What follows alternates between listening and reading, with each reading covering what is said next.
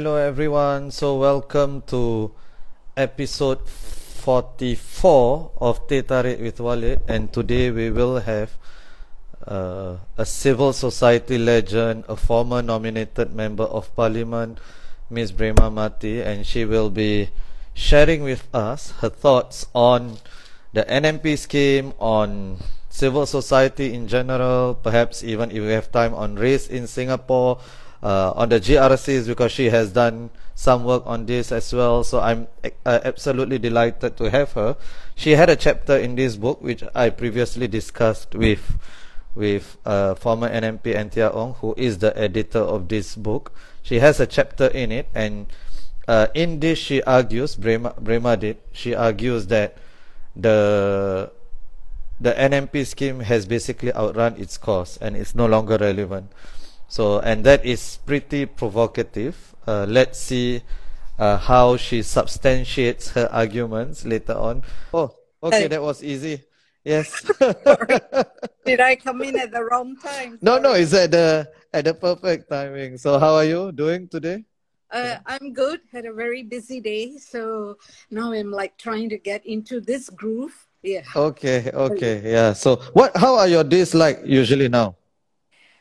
Oh, right now I don't know why I've gotten myself into very busy weeks for the last um, six weeks. I, I don't know what's happening, but you commit and then you got to carry it through, right? Yeah. Okay, so, so this are mostly civil society engagement? Uh, civil society and some contract work, yeah. Okay, yeah. all right. Yep. Yeah. Okay. So first of all, thank you for agreeing to be here. I'm very honored. I mean, as I said just now, you're quite a legend. I think for yeah, yeah, yeah. I mean, for people who who are involved in civil society, you would know that you're one of the uh, most prominent uh, activists. You know, most outspoken at times, uh, and uh, I am happy to have you here. So let's let's start off with your chapter, right? So so you think the NMP scheme has outrun its course? Uh, uh, thanks, Walid, for the data Tarik and uh, let's see where we go with this. yes. I, I, I argued in that chapter that yes, it has outrun its course, but I also put in and and and also I placed it within an ecosystem uh, in terms of parliamentary processes and parliamentary structures. So one of it is I talked about the NCMP scheme. That right now it is the best loser in a GE that gets a, a position there. Uh, one, uh, sorry, I forget the numbers now. 12. Six to, six 12 to minus X, yeah. That's 12 right. minus X, yeah. Ah, thank you. So that began, I, I found the dates very interesting. It began in 1984. I make an argument that that because they work quite hard, huh? whatever year you look at the NCMPs, they do work quite hard, and they are given small allowance like uh, like NMPs. So we might as well just cut through that whole process and let them be a full um, non-elected MP rather than carry on with an NCMP in quite a marginalized approach. The other thing that I also raised, I, will just go through very quickly, gallop through it. I, I talked about how in 1987, the government started the government parliamentary committee, almost like a shadow cabinet, which is in its own way good because we have a Memos ruling party by numbers. Then in 1998, the group representative constituencies began, GRC. Then in 1990 came the NMP scheme. So it's part of quite a number of structures that were going on within parliamentary structures to try and create some space for some level of opposition voices. So the NMP scheme came in. I think when the time it came in, it functioned very well because there was a lacuna in its own way for strong opposition voices. That doesn't mean, therefore, all the opposition voices came from the NMPs. That would be, this is not a zero sum game. Huh? So there were some diverse voices that came from NMPs as well as NN- NCMPs as well as the G, GPC, Group parliamentary committee because some of them uh, some Yeah, of yeah. them were headed by quite strong elected MPs who did quite a lot of groundwork and then they pushed in quite a number of interesting issues. But over time, over the decades, NMP scheme is 32 years old now. Over the decades, especially if we look at the NMP book, wonderful work done by Anthea and her team, Reina but it is also quite clear that quite a number of the more recent batches of NMPs volunteered their views. Some of us in the older batches, I'm in the ninth and tenth, uh, not enough of us have, but this is voluntary. So, uh, and uh, uh, Anthea and her team have tried the best. So, what I'm saying is we have to plot the progression of the NMP scheme over the years and its relevance. So, coming back to the question that you have asked, I feel today, uh, and that was the last part of my chapter, looking at the environment that we have, highly, um, and I think Mr. Tharman, um, what, uh, what's his total title? Sorry, senior coordinating. SM. yeah, thank you. Uh, Tharman Shanmugaratnam gave a recent good speech that is on his website. He has mapped out what are some of the global tensions we are facing. But I just want to highlight certain bits of what we are facing. We are facing a huge onslaught of different voices on social media, different forms, instant, podcast, Instagram that I'm just picking up through you, right? So I find that there is this thing that is coming consuming us also and we are being consumed by it. Therefore i find that parliament parliament then has to become a stronger debater a stronger setter of values norms etc therefore who should be the persons within parliament it comes back to us citizens we have to put in elected mps and to put in elected MPs, not to say that all the nominated MPs have done a bad job. Uh, these are two separate discussions I'm Right. having. I feel under elections, the candidate has to really give a good portrayal of issues. More importantly, the political parties have to evolve, mature. They are maturing. They have to all evolve to a state where we get strong manifestos, even though sometimes information is not so easy when we look at data, such that we can make better decisions. Therefore, while I'm saying that the NMP scheme needs to be phased out, in the last part, I also make suggestions that by 2040 it should be over. I didn't say tomorrow. Huh? So by 2040 means at least maybe another three GEs or so. Uh, 20, I can't remember what I put it. Yeah, yeah. There will be at least a few more selection processes of NMP, but we make a determined time that it needs to be phased out. So that opposition parties parties i'm not saying one opposition parties grow offer all good alternatives and this is also a problematic word uh, because i feel we keep using it. What do we mean by good alternatives? We have to look at manifestos quite clearly. Opposition political parties need to come out very strongly early, not nearer election dates and then say, here's my manifesto, so that we have choices. But can this happen? I find one of our um, restrictions that we would face would be the GRC scheme. It Right. would still be there. Uh, uh, that would put a lot of pressure on both opposition parties as well as me as a voter. My one vote, where does it go? Yeah. and do we how do we have an equal platform of candidates that are equally positioning themselves so right. i know it go That's- on so i no, no, no. no, that was good. There was a lot in there. Thank you so much. Thank you so much. So I want I wanted to pick up on uh, on Yeah. a couple of things. So one, you said the parliament should be the the the institution that sets the norms and values. W- wouldn't for the for sets yeah. the norms and values in terms of being the arbiter quite strongly ah right right right Uh, okay okay yeah yeah thank you okay thank you for that that's good. No, uh, no, no. very good that you asked yeah Right, right, right. Yeah, yeah. Because I, uh, because I was thinking, yes, that is true. I, I mean, I definitely agree about the arbiter because Parliament is supposed to reflect Yeah. societal values, right? More than setting. Of course, I mean it's not it's not an either or. Uh, Ah. so so yeah so yeah thank you for that. The other is we'll, we'll get to the GRC, right?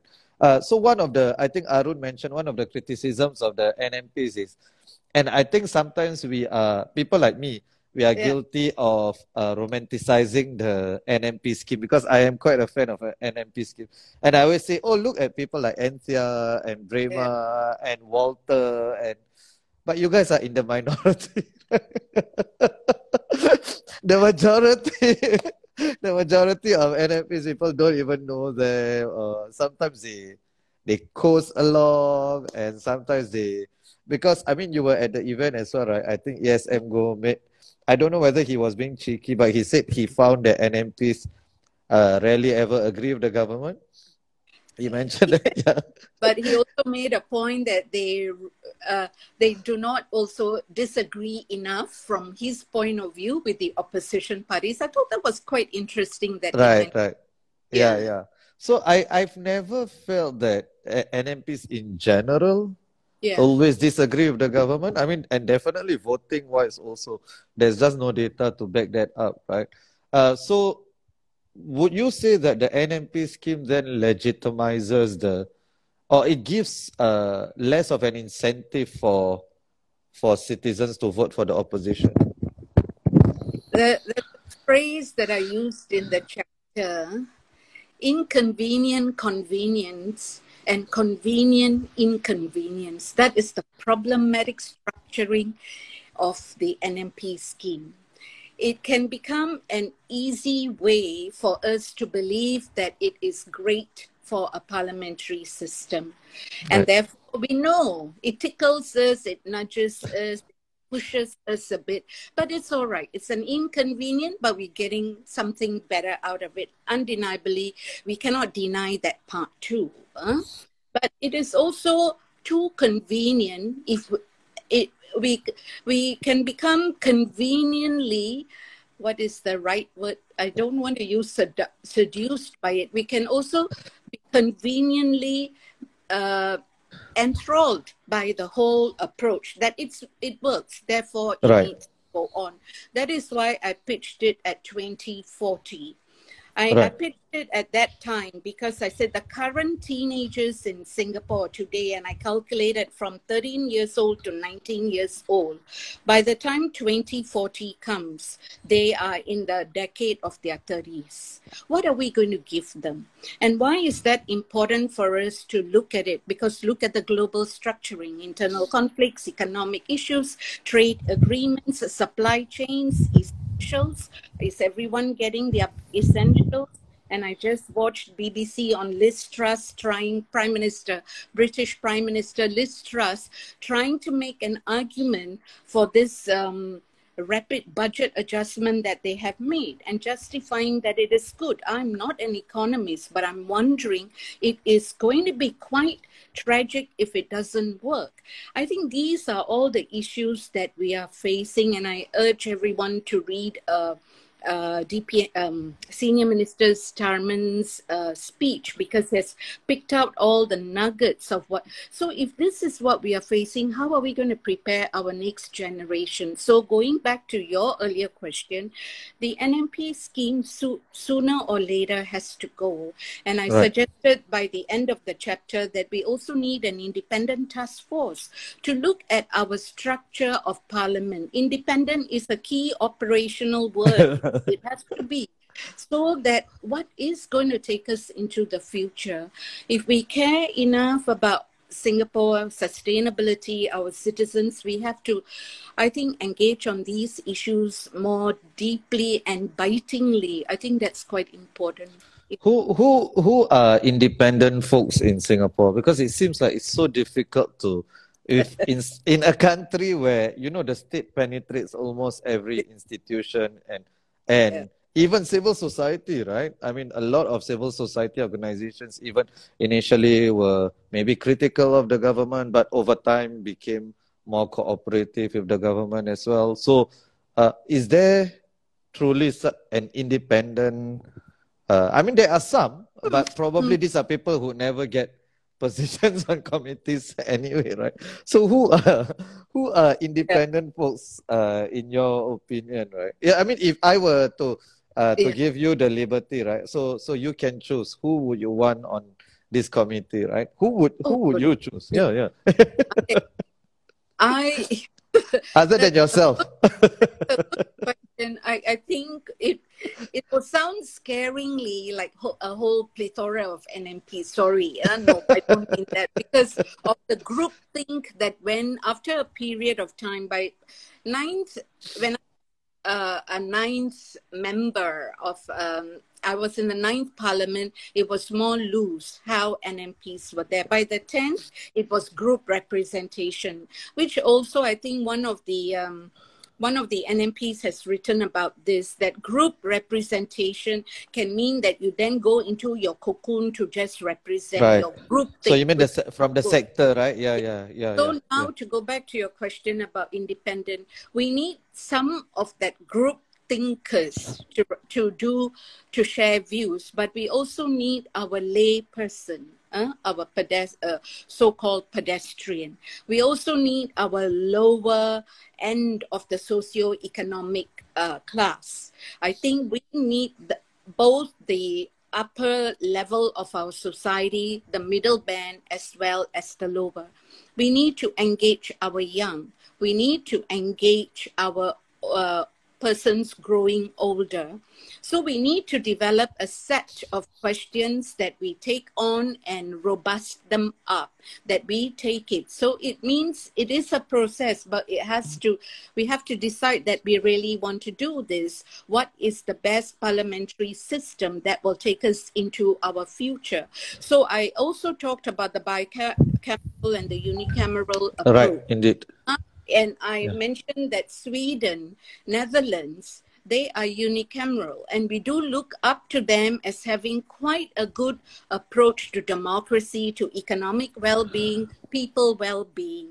I, I think there are systems out there that we have to study. Academics who are in political science and watching parliamentary systems can contribute to that knowledge base. It is not let's get a task force and let's um, go to bed and talk and dream about it and come out and give our answers. I think it's going to be a process. And one last part to the question, I'm also conscious of time because I, I run the risk. It's okay. No, much. carry on. yeah.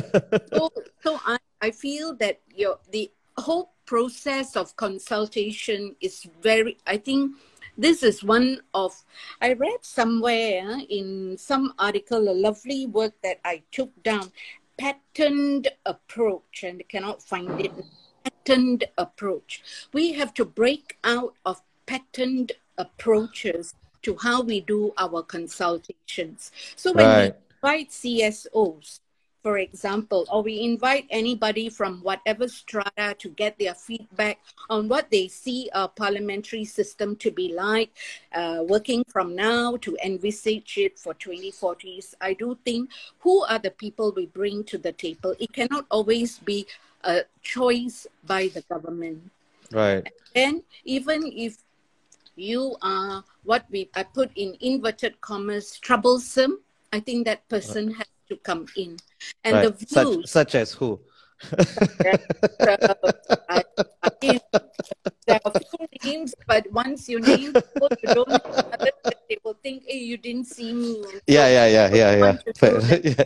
but I think some of our I our friends I word troublemakers because I think it is so laden with judgment. But anyway, and there is this cocoon of people whom are seen to be troublemakers. Yeah, yeah.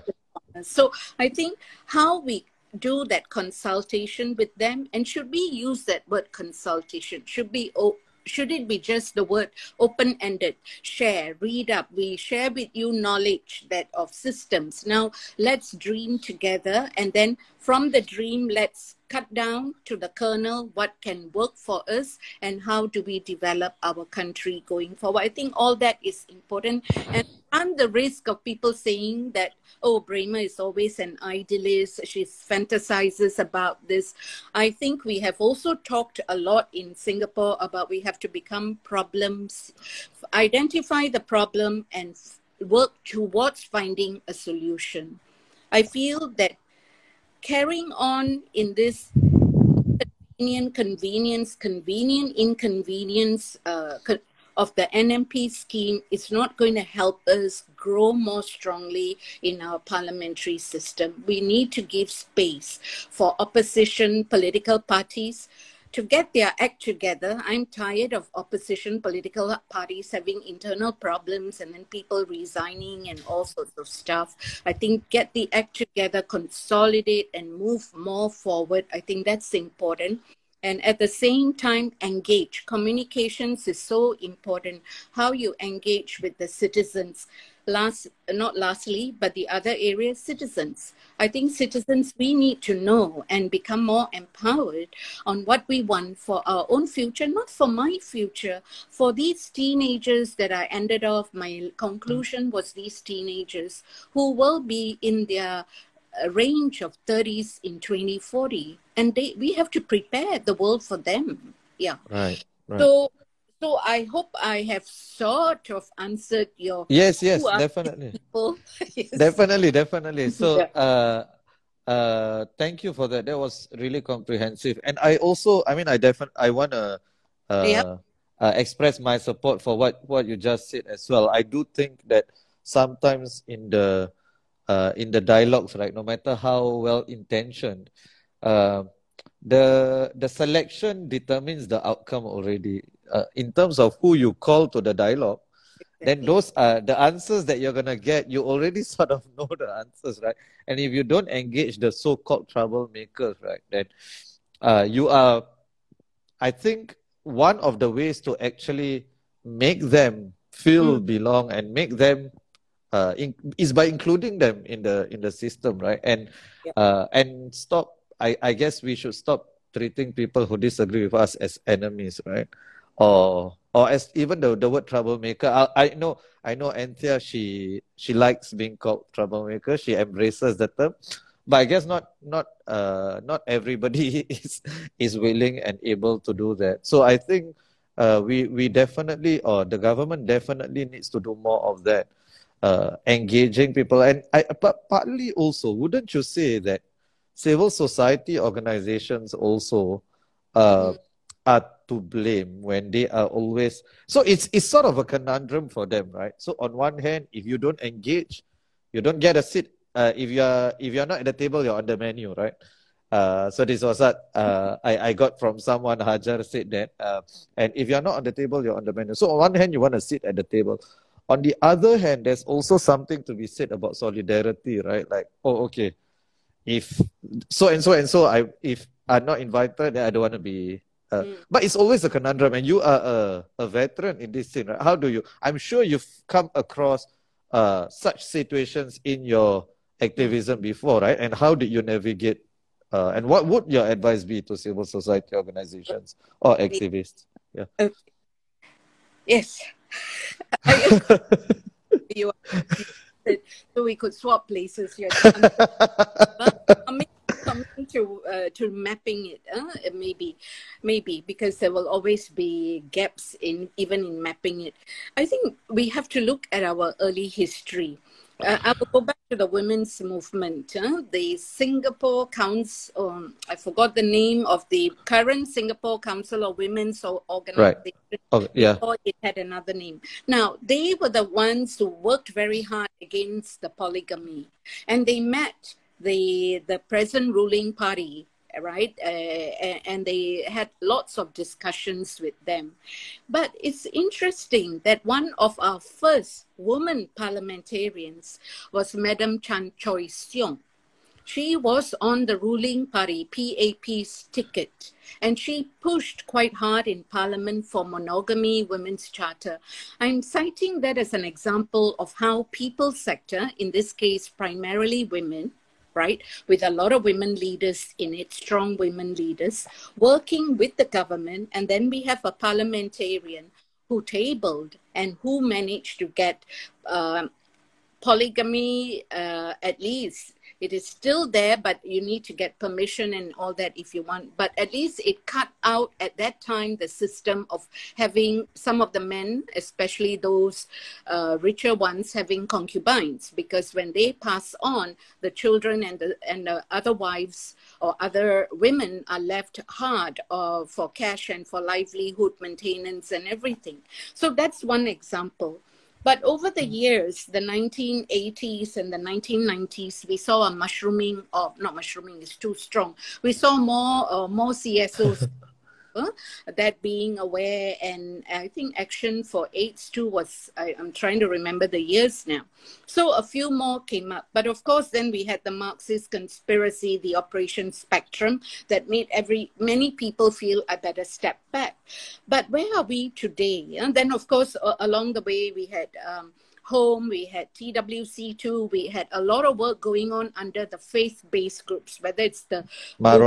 Buddhist group, yes, whether it is the Catholic group, and then we have, of course, later on MARUAH. But I think today, where are we is what I'm quite fascinated by, and we are we cannot even start uh, uh, tab, uh, tabulating it. A lot of e groups have come up and they are not registering themselves by applying to the registry of societies etc they are functioning as an e-network of individuals i think that is beautiful and wonderful yeah.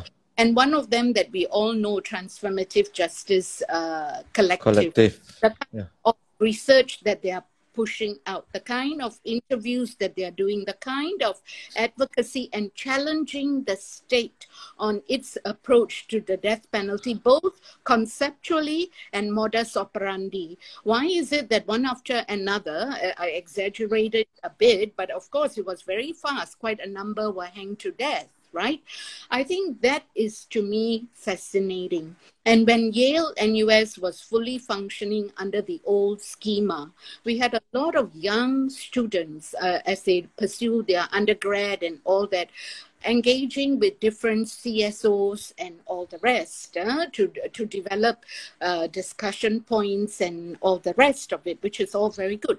But where is our weakness? Our weakness is still civil society and state dialogue.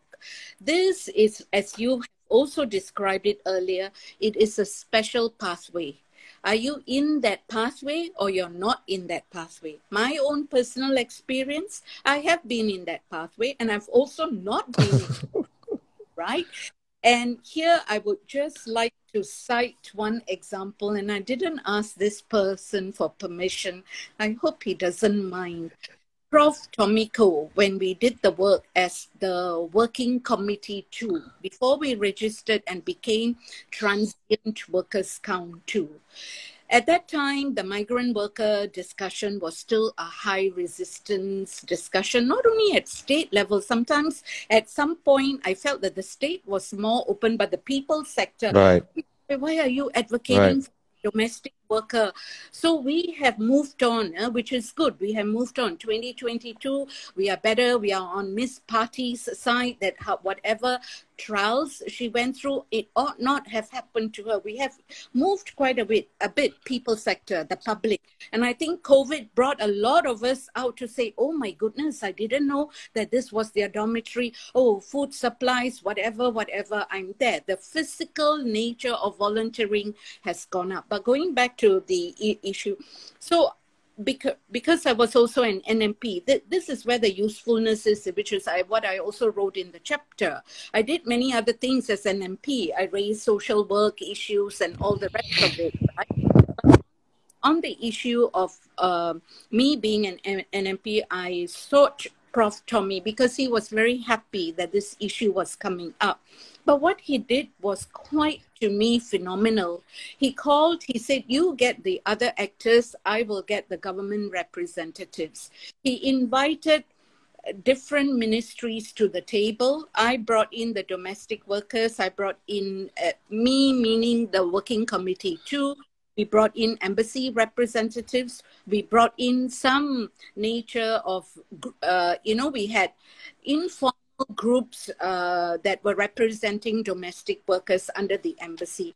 That roundtable discussion that we had was, I think, a page turner because the the civil servants or civil service officers round the table had never heard, in my view, domestic spe- workers, three domestic workers who spoke very well about what they are going through. The embassy representatives also shared data because they have a complaints mechanism that I think really woke up quite a number of people around the table. Now, this is an informal discourse, but in a way, Prof. Tommy Koh did his usual mediator role, and I found that quite a page turner. We need more of that. I was just going to ask how many Tommy Kohs we have in you think uh, in the So yeah. I'm it's a good question that you have asked. All of us will grow very quickly to have that stature of Prof. Tommy Koh. He's 80 something, huh? that's one. Two, he has built up his whole career through the Ministry of Foreign Affairs, being at UN and being at other international political, as our international uh, representative. But it doesn't mean that we only have to rely and give that kind of stature to Prof. Tommy Koh. There are other mediators. So it goes back to your earlier question to what extent are we going to drop our defense mechanisms that are very strong and embrace? We got to unfold, we got to open up.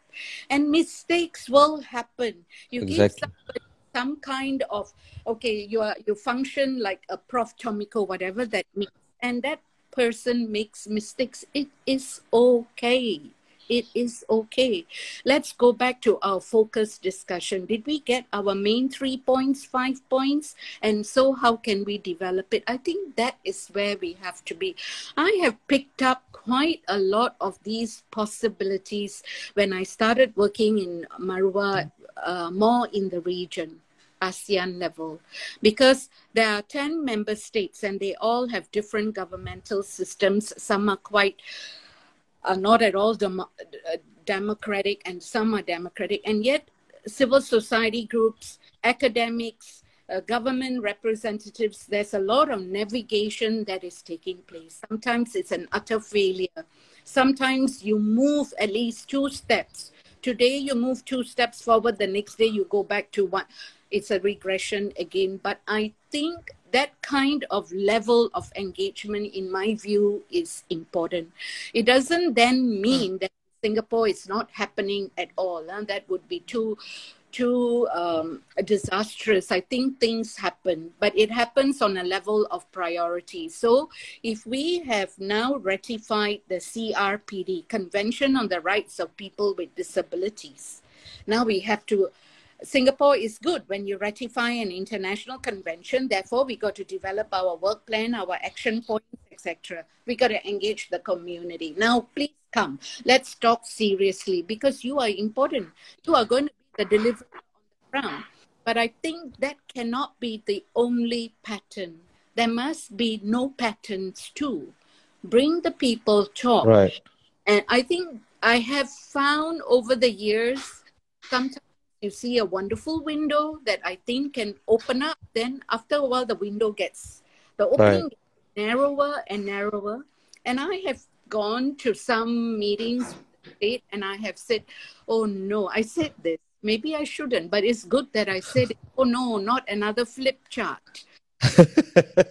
One of the top civil service officers looked at me you have brought in quite a number of people into this room who are the word experts is also, who know what is going on in the on the ground.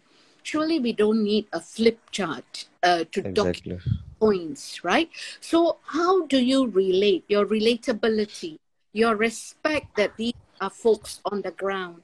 They may tell you things that you already know you have developed all your answers but they are still going to keep telling you stuff because and they will give you suggestions.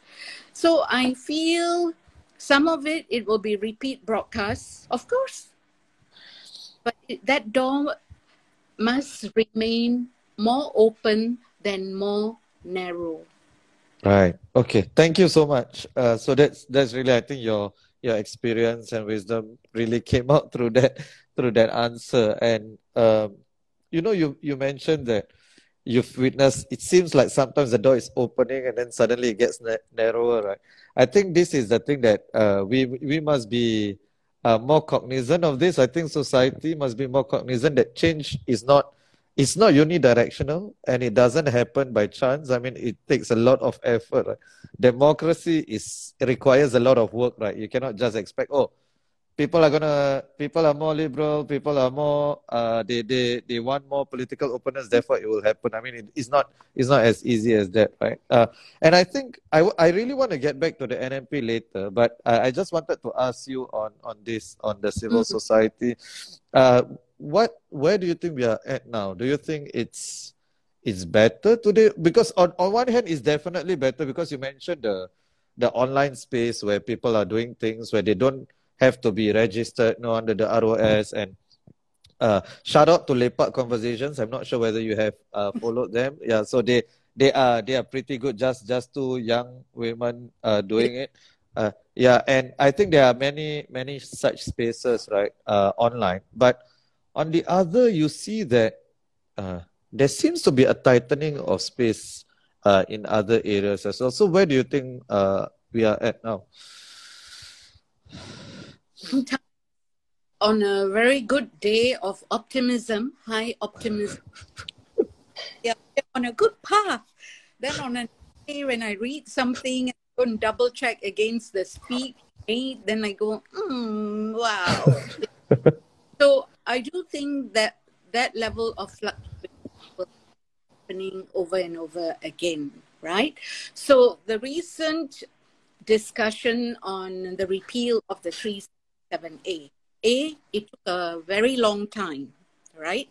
For something, and I'm I'm I'm the former president of MARUAH and everything from 2007 till uh, 2021. I've been on the exco, right? So now I'm a member. So when I talk, I talk about those years uh, when I, I feel when we start slowly, and it's all evolution even at the civil society uh, level that you are growing in your own experience. The more you listen, the more you read, different parts are coming into a pattern. So when one understands deeply what it means to the rights of a person, that we kept denying um, our LBGT community the repeal for so long, I do think is already quite disastrous in in my view. And I do understand the sentiments of people uh, who are strongly attuned to the faith, yeah.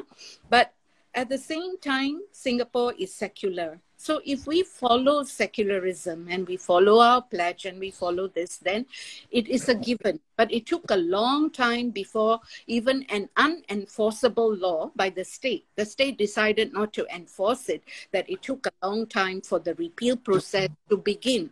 But now we have another conundrum, the word that you used earlier. Now, uh, amendment to the Constitution Article 12.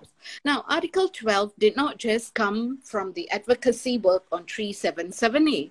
It also came from the women's side under CEDAW, the Convention right. on the Election of blah, blah, blah, of all forms of discrimination against women. We found that regardless of race, language, and religion, there's no gender so there needs to be an amendment on our constitution for that. But that means recognizing gen- different types of gender identity and different forms of sexual orientation. So what are we doing? We are now going to amend the constitution to define marriage. The, it's almost like if you you asked me earlier, right? How does one feel? I feel, oh goodness, it's going back. So right. how to define marriage now? What is the norm that we are setting for marriage? But for don't don't you think on this on this it's purely an electoral issue on the part of the government? Okay, I'll come to that. So yeah. just just give me a, a sorry, bit. sorry. Yeah, yeah, carry on, carry on. Yeah. All right.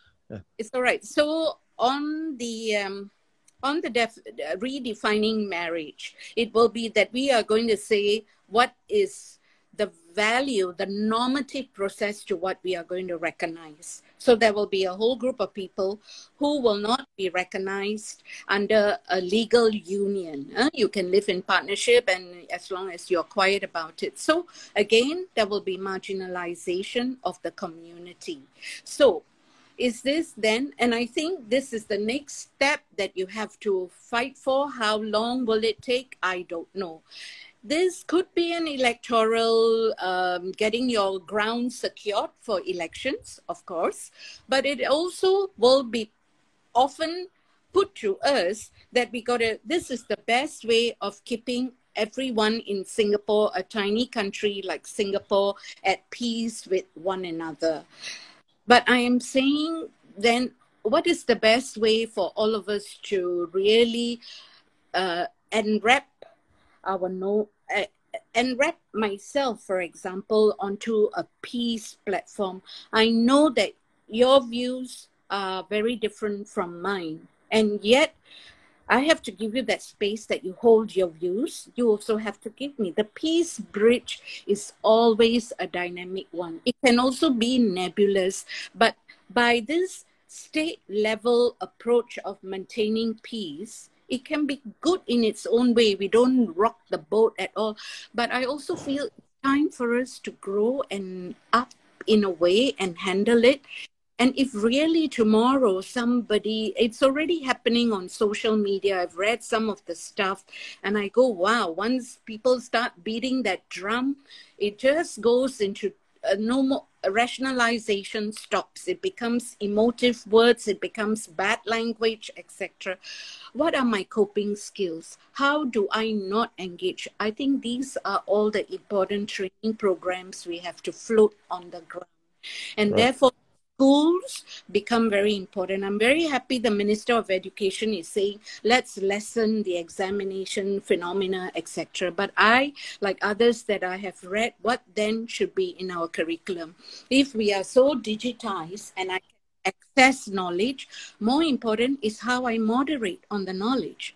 How do I find my fixed points of value systems as I work through? I, so and we have gone to Finland uh, a few times to learn at from them. And I want to know how are we putting it into place. Right. So there are many parts. So the frustration will be, and I understand the NMPs. I've read through all of the uh, essays there.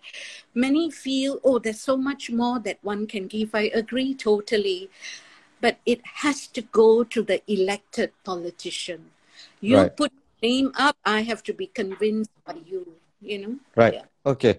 So so thank you for that. Uh just just one comment. Just one comment. I i think i i completely agree. This this i mean social media and is is pretty new right in human evolution right? And unfortunately much of our interaction with other people is on social media. And this on social media the norms are completely different right? Half the things we say online to another person we are debating with, we would never say to that person in person, right?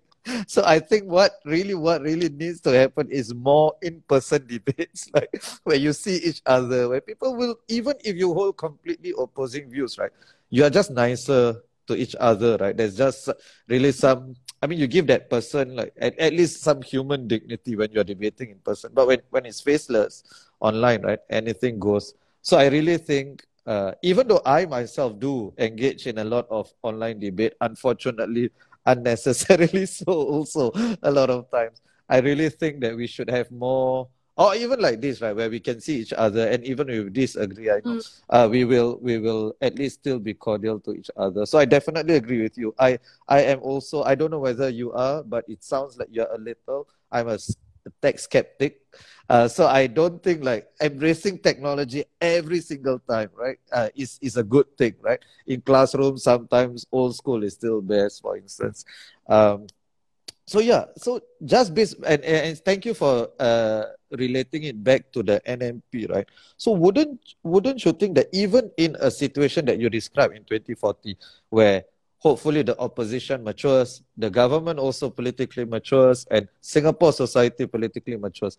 Even in such a situation, right, where you have maybe a strong PAP but also a strong opposition, whatever that opposition looks like, wouldn't you think there is space for unelected MPs who do not have to pander to the electorate on some issues, right? And these are the ones mm-hmm. that they can fight for the people on the fringe, whatever that fringe is, because the fringe will also change as societal norms change. Whereas elected politicians, they would have to pander to the median voter, and NMPs or unelected officials do not have to. Well, what are your thoughts on that?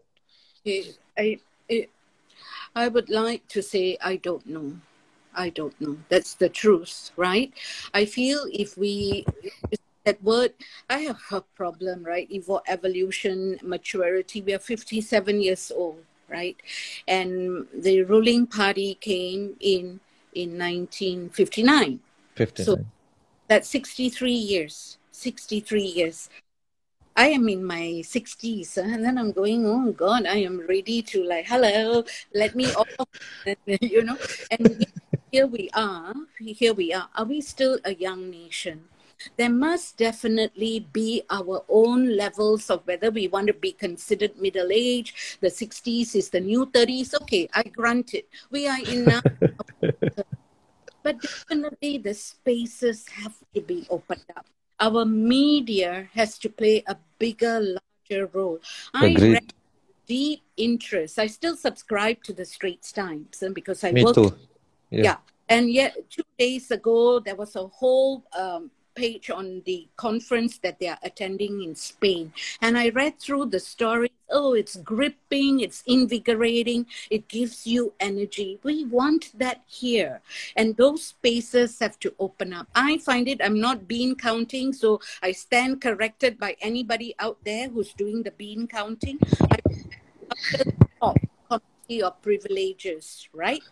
I find that the space given to the uh, the opposition party has diminished somewhat. Even photographs have diminished, and I haven't done my bean counting, but I've noticed it. And if so, why? So you get their stuff when you engage on their Facebook and know, oh, that was asked, etc. So for us to get into onto this platform, this level of engagement, our media needs to become evenly balanced. Social media is doing part of it. And coming back to your question then, social media is disruptive as well as it it gives us information. I feel therefore the training of how we deal with information is important. And you said something very important. What you say to someone face to face, eye to eye, is very different from what you put on social media. I have been caught out not in bad language. I have received some, of course, but I have made mistakes and people correct me and I apologize. But some of them, when they correct me, they take a swipe. I do not engage on the swipe until it gets very right. Then you have to engage on the swipe. So I feel, would you say that to me if we are talking face exactly. to our values, our decorum must come back to the forefront. Who can do that? Me, individually, teachers, society, civil society, media. We have to call out on that. But I feel this to me is the part that I worry most about uh, us in Singapore, that we are loosening a lot. It's becoming not loosening, it's becoming loose. Our our framing of our value systems and how we operate on it at the ground level. I think this is the part that worries me because A, we are highly congested, we are running all the time, and therefore, what is the space I'm giving to another person? Do I give the space or I just want to climb over and get on with things? I'm talking even about social environments. I find this is the part, if we are not looking at our mobile phones all the time, but looking around at Earth and looking at people behavior, I do think it is of concern. It is of concern. Whether you're a motorist on the road, a pedestrian, a shopkeep, a shopper in a shop, etc., I find that we are dealing with a lot of tensions, and that is why I think we have many, many um, explosions and implosions that take different forms of levels of aggression. So, something we need to address. We are calling it all mental health. I don't know because is it a well-being issue that we are talking about? People's well-being. So I don't know whether I have gone off the question. No, no, no, no, no, no. I think I think you're right. So I think the last part, what you said, I think those are existential questions, right? Because anyone who who who drives would know that Singaporean drivers are always impatient, including myself when I'm on the road. You're, it's almost as if are always rushing for something, and and sometimes the kindness isn't there as well. And and you were linking it back to there's something deeper there, right? Why do we why do we behave like that? And and the behaviors online we see it's not exactly separate from all those the uh, all of those other unkind behaviors that we see in society, right? So no, no you've given uh, me definitely a lot of uh, things to think about. Um, uh, so would you would you then say that this this deep uh, I don't know mm. cultural problem? What would you say? What what is that? Uh, where where did that come from? Is it is it uh, extreme I, meritocracy or what? What is it? Oh, I really know on this cause and effect thing. You know. causes. I, I think it's multi causes. And I worry about this whether our young people, there's a growing sense of a disbelief in the system. I think, and if so, why? And if so, what is triggering them? Like, you know, I, I find there's quite an, uh, looking at newspaper reports and social media, a bit of a higher incidence of aggression among our teenagers and all. Something is out of sync. Is it is it just family? Is it just school? Is is it that we are not I, I go back to what I kept raising as a re- reporter and in parliament what are our support structures within our uh, social system have we put enough of a budget on it? Have we trained enough officers so that our proportion of people working with our different communities, whether it's children, young people, and our older folks, is higher? Or are we having too few that are dealing with too many? I still remember my speech, and I, I now we are now how many years later? I when I did it, I was shocked to find out that one social worker was handling about 300 cases per year divide by 12 that's a no- huge number of cases to work with and have a time period so highly stressful. What is the situation today? I think we are going through quite a number of stresses at the social level. Therefore, what are our resources that we are pumping in? What is the budget? What are our training approaches? We are running after uh, people growing older that was surfaced long ago. I, I was a reporter in the mid 90s already surfaced at that time and a bit before my time. We are now 2022. Yes, we are engaging now. But why this huge time lag? Experts, I wasn't an expert, I was quoting experts, researchers. If experts have said it, then what was our timeline to dealing with it? So I think this is where I feel the citizens have to ask more, have to engage more. And if I vote for you, I you are accountable to me as a citizen. So whenever the media keeps running to NMPs, I'm not saying it's wrong, but then that is becomes the, uh, the right, right. That becomes the camouflage. Understand. Yeah, yeah, yeah. And it, it's almost a drug also, right? Then you don't have to yeah. call the yeah, yeah, you don't have to call the elected politicians to account as well. Yeah, yeah, yeah. I, I totally get what you're saying. Yeah and the elected MP must know, not give the reporter a hard time. You are expected to answer. And if HQ, meaning the ruling party, doesn't allow you to answer, our media must say, when contacted, the MP didn't didn't right. give. but we have dropped that line totally. No, no, no comment from the government body no comment from an elected MP. We have dropped it. So I feel these are all the tools that we need to and there are many stakeholders who have to play their part and we have to assert and activate can keep asking these questions over and over again. Otherwise, 2040, this will continue, the MP scheme will continue, and we will not have a robust enough parliamentary system. And I put there in my chapter that we have an XL sized parliament. I Right. I, some of the elected MPs, I do not know all of them. And then Yeah, yeah. National Day, when I look at the box, that, you know, yeah, that's Right. team, yeah, that Yeah. you don't know, yeah. Right. So I, I think to to act on your advice, right? I just wanted to say that I have invited many PAP MPs uh, to this show, but when contacted, they declined to come on.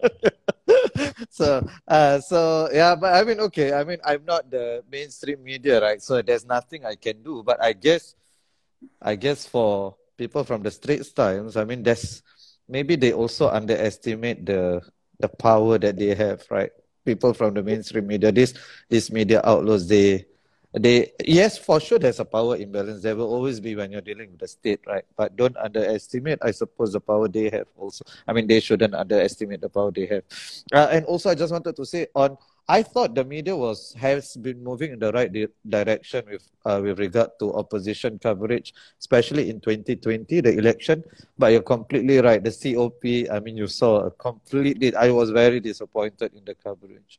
Um, so I, I actually had a couple more things, but we only have about four five minutes, right? So just just briefly, right? The GRC, right? Mm. So so you are against it, right? I think even even uh, uh, as part of your work uh, uh, in MARUAH, you have uh, talked about the electoral system quite a bit, and uh, but if we are not, if racism still exists, right, and uh, there's there's racial there's racial stereotypes, all of this still exists, right? Why wouldn't the GRC be a safeguard against racial voting? Yeah. I I it's it's a very good question because I have to know my answer, which I don't. How far have we come in our social cohes- cohesiveness? We talk about racial harmony. We talk about we are all together, one united people, etc. But I have written that chapter in um, uh, Rico Baksong's book Yes. uh, on racism and I'm pulling out some stuff from there. I, I feel that how we address issues of racism has to come under very clearly you are a person i'm a person. You're a citizen i'm a citizen. You're a foreigner but you're still a person. Therefore that dignity issue the rights issue has to be at the forefront. So what are we doing in our early childhood classes? What are we doing in our kindergarten? What are we doing in the primary schools? All the way that track must be there. And have we overplaced it with the ray or displaced it even with the racial harmony day. Even back then in parliament i think i did ask this question about racial harmony day and what forms and i did my homework by looking at the scene and yet I was told, oh, a lot happens on Racial Harmony Day by the then education minister. I already know and I itemized it. But today we I hear that schools are doing more research-based stuff, etc. But after that, what do we do with it? How are we talking about discrimination? We are going to have an anti-discrimination act. Is it still going to be under act? It shouldn't be because anti-discrimination uh, discrimination takes place across society, not only at the workplace. So I think these are the tenets for the next level of our engagement as a citizen. Now, coming back to your question, I think this is a fundamental bedrock. When I was in school, I have been so blessed, both home and school in tandem. This was my bedrock then complemented that with the books I read. Today, is that our bedrock? I want to know through education, through the media, through ministries' responses, are we having that bedrock? And that is crucial to me in the early formative years of a child. Second part, yesterday's newspaper showed us our population figures right? We are 3.5 million citizens, Right. but we have a whole lot of uh, different people in our society. That is diversity. To what extent are we also bringing that into the discussion outside of the politics of you taking my job, which is quite nonsensical at one because none of us want to go and be a cleaner at the HDB block because the wages are too low. I think if the, that's another separate issue, but I'm uh, separate but important issue. What I'm saying is we have to also take this. What is our co- uh, combination of people in our country and how responding to each other. I think that's quite crucial. Now, the last part that you asked politically, will we survive? Will it become an all Chinese parliament? Then I would, I would ask this political party you you cannot find an indian a malay an, a european an american who's a citizen a malaysian who's now a singapore citizen you can't what is your scanning? How are you finding your candidates? I will ask of all political parties. Lastly, citizen. When you vote, are you seeing, oh, that person is not the same color skin as me? It applies to both, a uh, minority, oh, that one I do not want. He's the majority. Sure. I think this is going to be our test. We did it in our early years. It is our test. We have to put ourselves to the test. I believe the Singaporean will rise above it. I right. believe. So, yeah. So, so thank you. And uh, I think you're right. I mean, if, if, uh, without the GRC, then the, the parties cannot fill uh, minority candidates who can win, right? Then it's really an indictment of the parties, right? So that part I I definitely agree. The the the faith in Singaporeans, uh, I I am agnostic about that. on a bit haywire if you are just one minute. I feel the over the over importance that we have placed on the mother tongue that has become our derailment. I mean, I've been in environments. I'm I'm paying for a course that I love. I really love it. It's a recreational course I am on. Ha, somewhere along the line, I will find that my dear Chinese friends will start talking to each other in Mandarin. Then I'm and I'm thinking, now when am I going to start telling them, I miss your jokes? Why don't you speak English when you can speak English?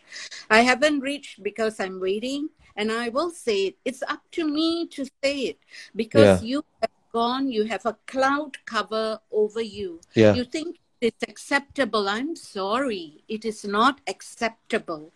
So, the state, this goes back to my very first bit that I opened with the state has to be the arbiter.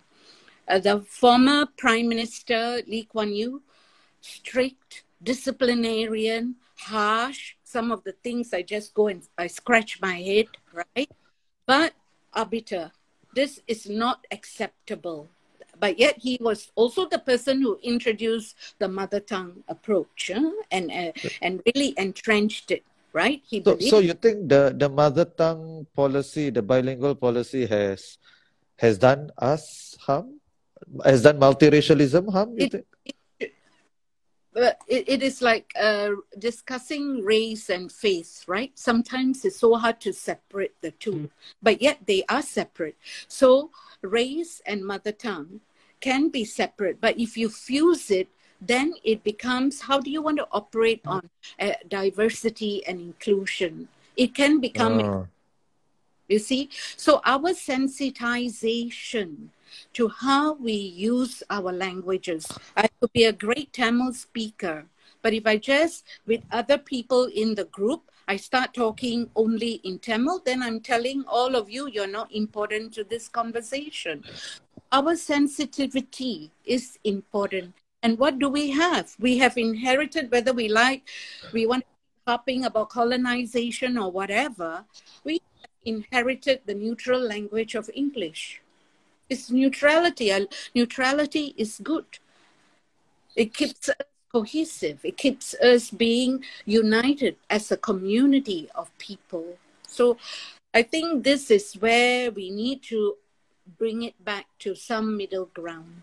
And we have to do all that under that bedrock that I talked about etiquette, uh, politeness, being right. sensitive to other people's needs, etc. Yeah. So, so Braema, the the anecdote you just shared, wouldn't that be a case, uh, an evidence uh, in favor of of having the GRC rather than abolishing? Yeah. Because society but, is still like that, and yeah. you see people will retreat to even if it's not racial, there is this yeah. linguistic sometimes connection yeah. that people have. So, wouldn't you say that that is actually making a case for the GRC? Ah, it's making a case for us to be to know more than one language or two languages. I know quite a number of Indians who are very good in their Mandarin. I know uh, one, uh, right, you know, one Malay person who is good at Mandarin. But I'm not saying, therefore, the bilingualism has to. I'm, say, I'm saying there are two parts. There's a cultural language that you need for your own identity. But what then right. is our culture with our intermarriages and everything. It's lovely. I love the mix up that we are living in. It's beautiful. So cultural language to, to say this is your identity marker. One part. Have we talked about it enough? Second part, the language of economy. If I am aiming that I really want my businesses to be in Germany, I want to pick up German or I want to pick up I want to pick up Vietnamese or whatever, right? So who then is the candidate? Going back to that question that you asked. If the candidate with a body language, his or her body language, with her compassion, his compassion, with being engaged with me, and on the podium during rallies and all that can speak in good English. Remember JBJ, uh, he could only speak English. Uh, and, and if we can have a candidate who can also speak English plus one of the more commonly used language, then what is the problem? What is right. the this overemphasis becomes erasure. You don't have it. Yeah, oh, you speak Mandarin, cancel. Then the, the pro- problem also lies with us. Our indicators of who we want, what we want. Last part to that, I am not not last part. okay, carry on, carry on. Yeah the Meet the People session. The Meet the People session was started by David Marshall.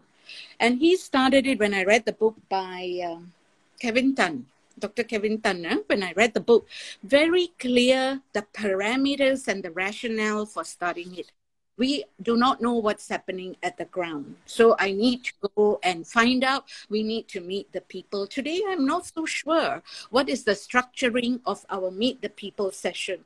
Off the cuff, and here and there, I hear, oh, they have to really answer to everybody's inconvenience. Anything becomes an inconvenience, you have to write the letter to the different ministries. So, citizen, why do you, what is the crucial need that you need to see an MP? So all that comes under what are we structuring for our people? It becomes demand and supply.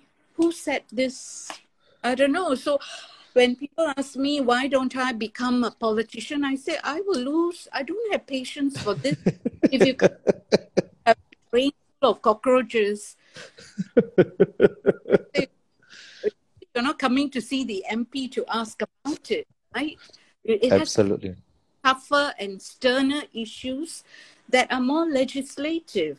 So yeah. that is the bicameral system. I said our elected MP has to move more into that legislative frame. And you can have council, you can have second layer to run town councils and support structures. Okay, but that's another deeper, I put it in yeah. No, I, I, I, I agree. I think the MPS also serves to elevate the MP status as if as, as a patron, right? Oh, I'm the one who can solve this particular problem. And even though most of the time the the request probably gets rejected anyway, right? But but they still say, oh, my MP is doing something something for me. But also if the help is on a case by case basis and it's not uh, at a policy level, there's also something wrong. uh, so the person doesn't see the MP doesn't get the help then, or uh, similar circumstances. So how does it work, right? But anyway, so so I agree with with uh, that criticism. Uh, but I would say that most bicameral legislatures, right, not not the U.S. maybe, but many, not many, but many bicameral legislatures, they have unelected members of parliament as well. Yeah. Uh, so, ability. Going back to your earlier question. Yeah. So if this so-called independent task force and consultations, maybe that's one way. So we have a smaller team. I'm not saying that should be the way. This is just my view. Huh? Smaller elected MPs and the council level, etc. People who are engaged with the people in meeting their needs, whether it's cockroaches or whatever. They're all important. Eh, eh, but I, I think how an MP's role has to be also got to be maybe looked at, reviewed. I completely agree. I, I mentioned this uh, in the episode with Anthea as well. Uh, we have, I think, diminished the actual role of an MP, which is to represent the constituents in, in parliament, right? The yeah. parliamentary role, right, is almost uh, not emphasized. It's undermined, I think, in some cases. And people ask, what, but what can your MP really do for you, like?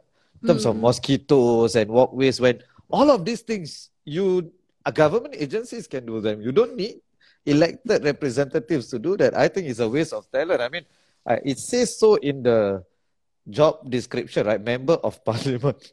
You're yeah. supposed to be in parliament and representing people and talking about the bigger picture yeah. issues. But I think we have, I think it's a re- redefining of the role of an MP that Singaporeans have also bought into, I think. Yeah. Uh, and when we continue to seek, like, when anything goes wrong, oh, as the MP, right? As the MP, right? I think we are also playing into the system. And not only ask the MP, sorry, the mosquito problem is not solved, I do think you got to see. but but MP has become a little uh, what's the right word? We have made it larger. Every yeah. opening, please, guests of honor, etc., etc. Need an event. Huh? Yeah. So it is all a little bit of a mishmash in a way, and that's why I think the mainstream media needs to to become have, deeper insights. Mm. Yeah, uh, uh, I I completely agree with you. I think many years ago, uh, Professor Hussin Mutalib actually wrote uh, wrote uh, a letter to Straits Times. It was published, and he was even suggesting that he doesn't understand why when MPs come into an event, people have to stand up. He says there's there's no reason. Like he was basically making the, a similar similar argument to you, like as in yeah. we don't need to raise the level of yeah. I totally agree with that. I I I find that if I don't stand up, I'm going to be the only one. Same, same. Like, yeah, yeah. I feel peer pressure also too. Protocols have gone a bit haywire yeah. Yeah yeah yeah. Okay. So thank you so much. We we exceeded the time but it was such a lovely conversation. You're clearly a, a very wise person and i, I learned know. a lot from no really really really. And i i learned a lot from this conversation. What, sir, by the way. Okay thank you so much Reva. i really appreciate it. And good night everybody. Bye bye bye bye bye